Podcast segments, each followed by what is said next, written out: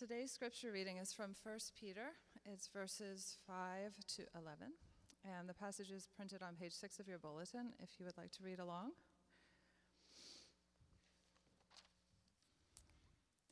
Clothe yourselves, all of you, with humility toward one another, for God opposes the proud, but gives grace to the humble.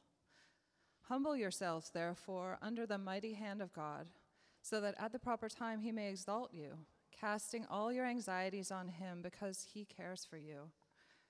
Be sober minded, be watchful. Your adversary, the devil, prowls around like a roaring lion seeking someone to devour. Resist him, firm in your faith, knowing that the same kinds of suffering are being experienced by your brotherhood throughout the world. And after you've suffered a little while, the God of all grace, who has called you to his eternal glory in Christ, will himself restore, confirm, strengthen, and establish you. To him be the dominion forever and ever. Amen.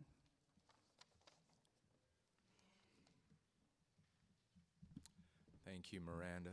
Uh, we have a special treat today, a uh, guest preacher, but by one who is hardly a guest to our community. Uh, that's Matt Miller, who serves on our staff.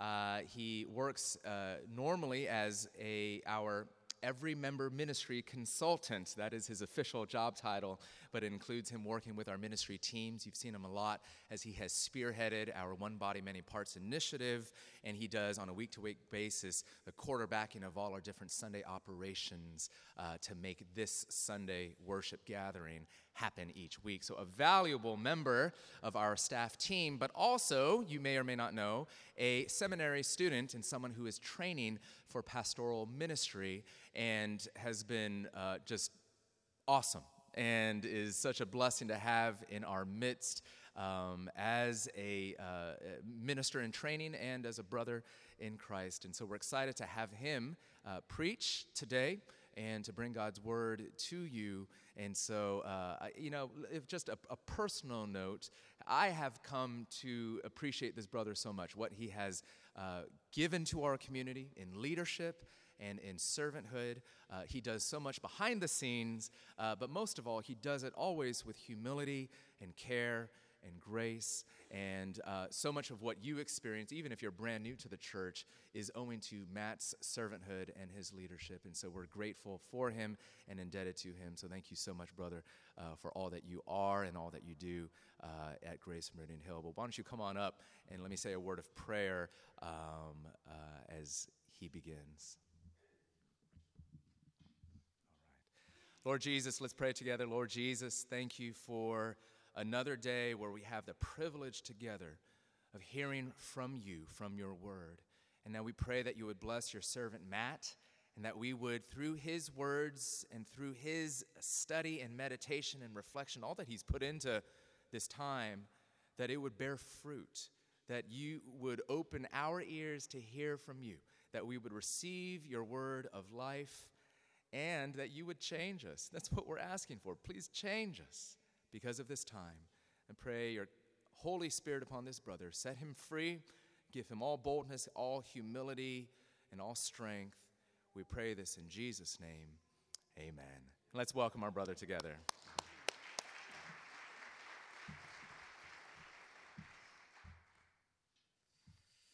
Thank you, Duke. Need to gather myself. Um, you can hear me okay?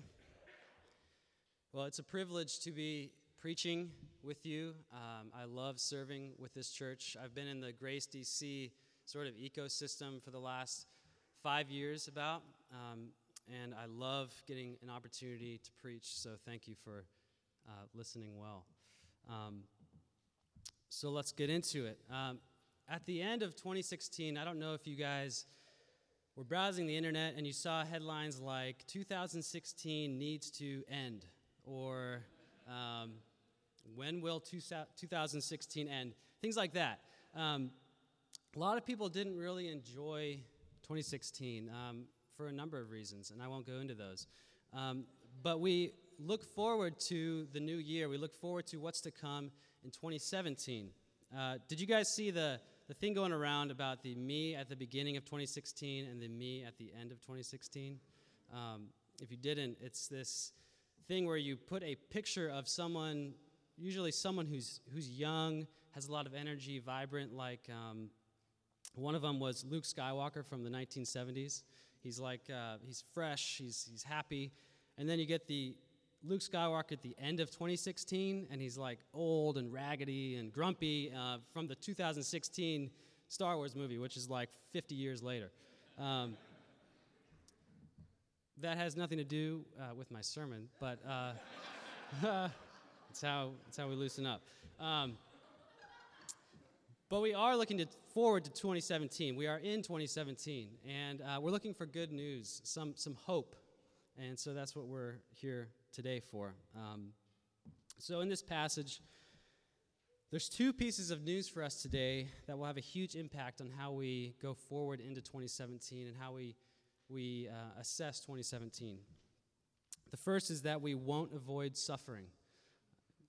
And the second is that a change is going to come. And I'm borrowing that from Sam Cooke's um, awesome song. So the sermon's divided into two sections. We won't avoid suffering, and a change is going to come. So let's look at these first few passages together. Uh, we'll see this passage as not whether or not suffering will come to Christians, it's whether we'll entrust ourselves to God in the midst of it. Peter makes a connection between suffering and humility. God entrusts himself to those who rely on him, and he sets himself against those who oppose him. A commentator wrote that the proud person sets himself against God, and God in turn sets himself against the proud. In contrast to the proud person, he says the humble person has a despairing self distrust that turns to God in self reliance. Not in self reliance, in saving faith. This is the humility which Peter urges we clothe ourselves in. So, in suffering, Peter instructs his readers to humble themselves under the mighty hand of God.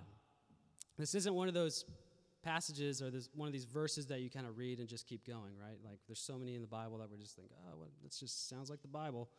Um, but actually, the mighty hand of God uh, is used time and time again in the Old Testament, and it's, it's used in the Exodus story where God brings his people out of Egypt through all these miracles and great acts. Um, and so we, we see this passage, we see just this passage, and it says uh, to humble oneself under God's mighty hand. And it means to rest in the security and comfort of God's power over worldly sources of worry and anxiety. So it seems at first glance that Peter is telling us something like uh, we need to humble ourselves. Like it's either I, I humble myself or I don't, or you know, at the end of this sermon, I'm going to say, go and, and be humble. Um, but that's not what he's saying. Peter is saying that all Christians will suffer because they're Christian, and they will be humbled because of it. It's going to come. The commentator reminds us earlier in Peter's letter of three things that are true of Christians, which we need to remind ourselves often. The first is that persecution comes to faithful Christians and is not apart from God's will. The second, we should recognize painful trials as a normal part of Christian life. And the third is that these experiences are God's way of sanctifying his people, setting them apart. So, with these things in mind, he says, the point is not that Christians have a choice of whether they humble themselves. The point is that when suffering comes, Put yourself under God's power and not your own. Then Peter adds, if you're looking at the, the verse in your bulletin, so that at the proper time he may exalt you. Reading these verses out of context uh, might lead us to think that humility is a give and take relationship with God, like we uh, do a humble act now and then God will uh, exalt us or give us a blessing later. That's also not what Peter's saying. Uh, we fall into that thinking a lot. Peter is actually referring uh, to the second coming of Christ. It's a major theme in his letters. And uh, it just means uh, the proper time of exaltation is a one time act of God, not intermittent periods of, of rest uh, from suffering, which do come in this life. Um, but it's God's coming again. And so he continues this thought in verse 7 casting all your anxieties on him because he cares for you. And I love I just love that verse. I read it so often. So in Peter's time, uh, Christians risked their livelihoods, uh, their families, their, their work, uh, their friends, just for being Christian. So Peter's writing to a people that are undergoing persecution as he writes, uh, just for their faith. So there was cultural paganism going on uh, that was run by the government. There's also Judaism. And if you were a Christian, you didn't fit into any of those categories, so you immediately stuck out. So he's comforting these Christians by reminding them that God cares for them, that he will carry their worries and anxieties about what the future is going to bring for them. He's probably drawing from Psalm 37:5 where it says, "Commit your way to the Lord, trust in him and he will act." Or Psalm 55:22 where it's written, "Cast your burden on the Lord and he will sustain you." So in verses 6 to 7, Peter's saying something really interesting. He's saying anxiety is the enemy of humility. He's saying you can't humble yourself under the mighty hand of God and be anxious at the same time. In fact, Jesus taught this very same thing. In the Gospels, Jesus teaches that anxiety about the difficulties of life that are to come or that are already here choke out, the work, uh, choke out God's work and word in us. Jesus assures us again and again, such as in Matthew 6, that he will provide for our every need and that we're not to worry. A commentator on Jesus and Peter's teachings says For God's word to be fruitful, there must be a self forgetfulness that is based on trust in God regardless of circumstances. Worry denies the care of our sovereign God because we convince ourselves that we need to solve all of our problems in our own strength. When suffering comes, oftentimes that's when people give up on God. That's when we uh, start to, to question God's motives. Worries and anxieties pop up because we don't know what's coming next. Uh, we don't have control, but God does, and He's in control, and He doesn't want us to worry. So, but why won't we avoid suffering as Christians? Why does suffering need to come for us? For one thing, the world is broken by sin in every capacity. But Peter is focusing on the source of it here. He's reminding us that Christians have an enemy in verse 8. You could read with me in your bulletin if you'd like. Uh, verse 8 says, Be sober minded, be watchful. The, your adversary, the devil, prowls around like a roaring lion seeking someone to devour. Resist him, firm in your faith, knowing that the same kinds of suffering are being experienced by your brotherhood throughout the world.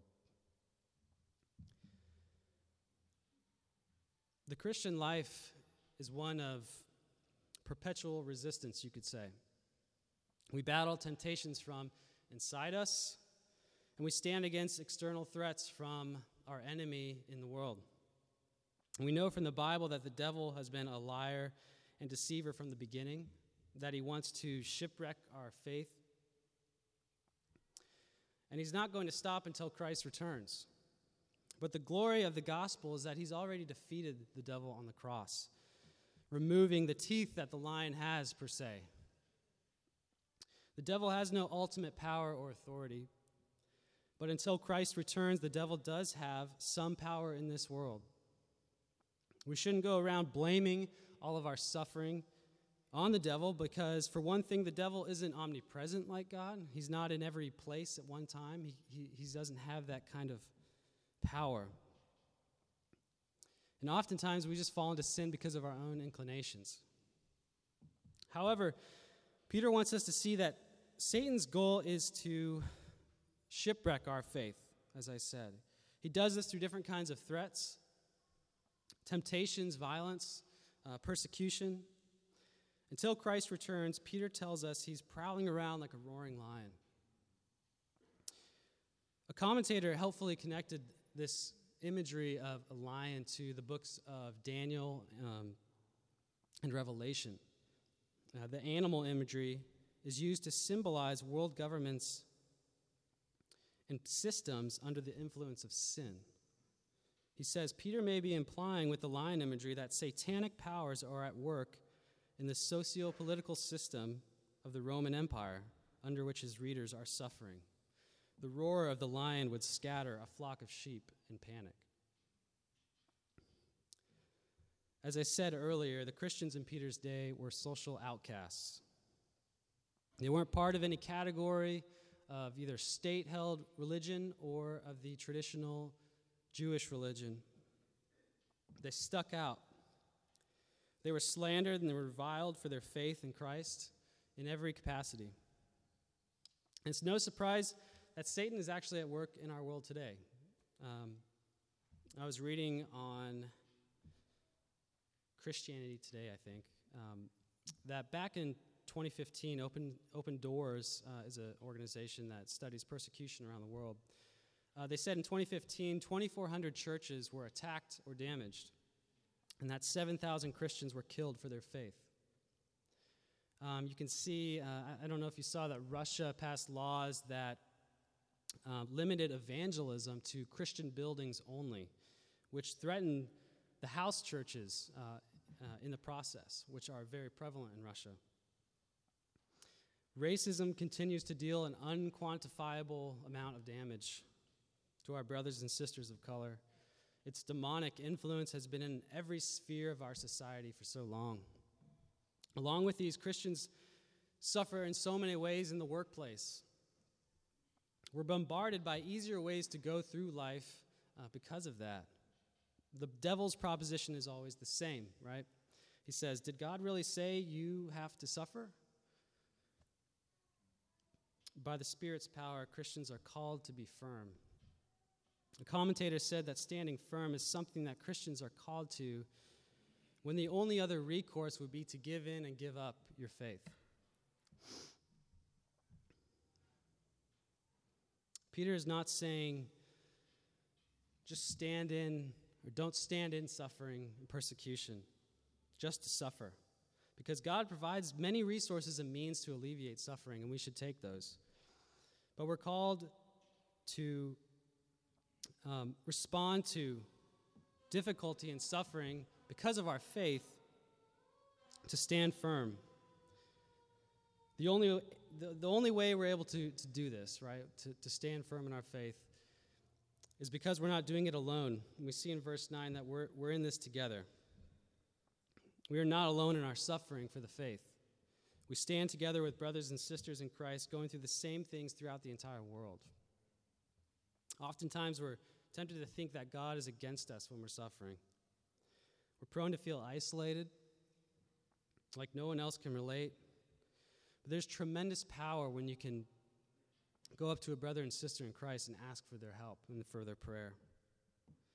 They know what it's like to be reviled, to be looked down on, to be known as the only religious person in the office, to be mocked or ridiculed by your boss for not working on a Sunday.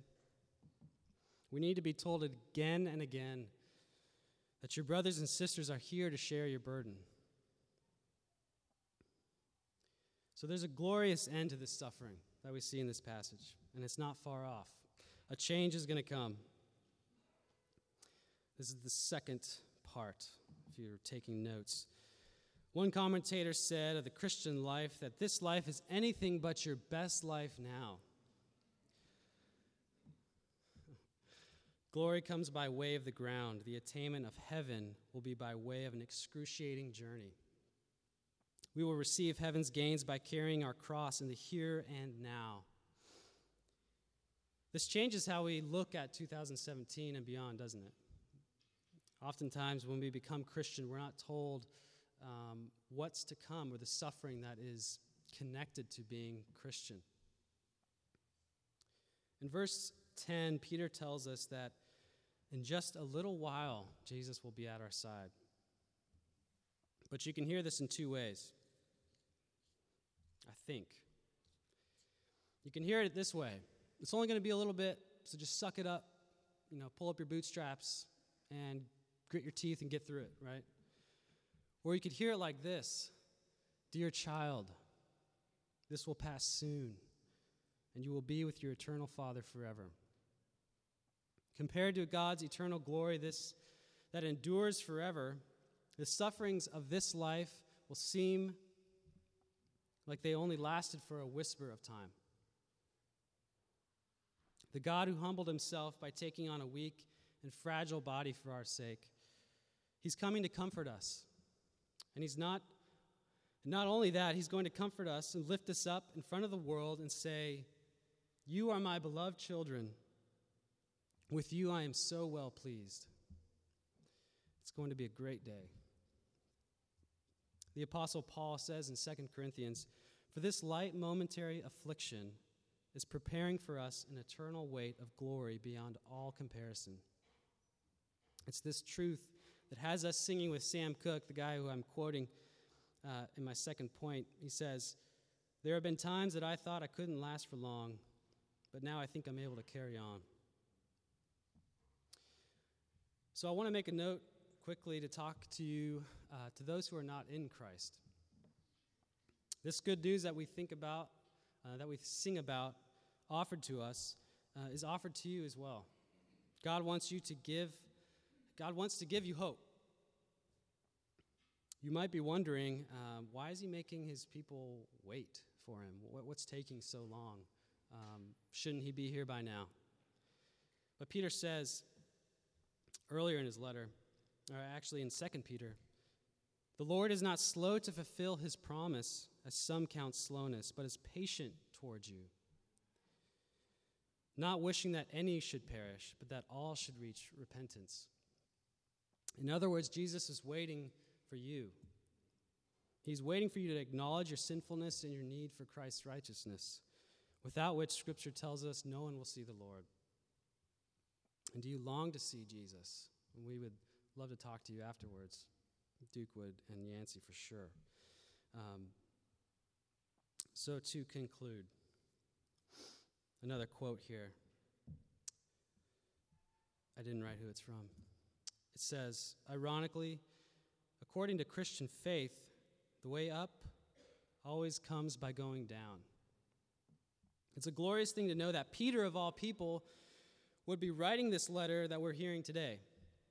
He was the first one to identify Christ as the Son of God, who claimed his faith was so strong that he'd be rather be, uh, not rather be, but he would be jailed before he would give up his faith.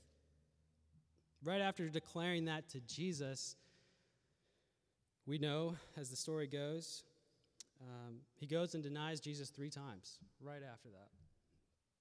What's so amazing about Jesus is the perfect love for which he has for Peter. Peter was humbled by profound suffering for his faith in Jesus. He experienced so much suffering and so many threats and temptations to turn away from his faith. But he understood the cost that Christ paid for his own sins. He understood the incredible suffering Christ took on for his sake.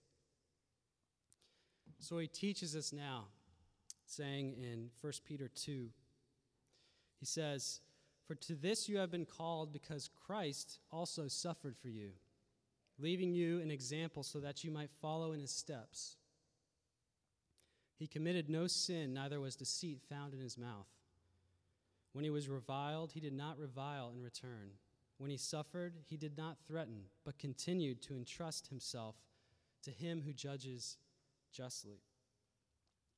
He himself bore our sins in his body on the tree that we might die to sin and live to righteousness. By his wounds you have been healed. The reason we have hope is because God sees us as he sees Jesus. Jesus suffered for his faith perfectly in ways we will never be able to grasp. We worry about a hundred things a, a day, don't we? You're probably thinking of things you need to do right now. Our faith is so weak. We boast of our faith to ourselves and to others, perhaps. And yet we're not sure if we really want to suffer for it, if that were to come.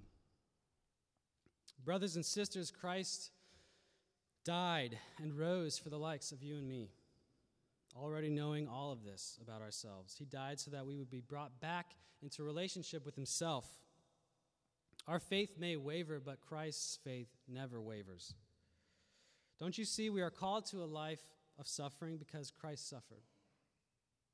We are promised exaltation because Christ was exalted. We'll be delivered from sin and suffering because Christ is coming to destroy them himself. So cast your anxieties on him today because he cares for you. Humble yourself under his mighty and gracious hand. Let's pray. Father, we are anxious about a million things, and we worry about the things of tomorrow and years from now. And we pray that you would relieve us of those anxieties and help us to cast them on you and live in the freedom of your care for us. We love you, Jesus. And we pray in your name. Amen.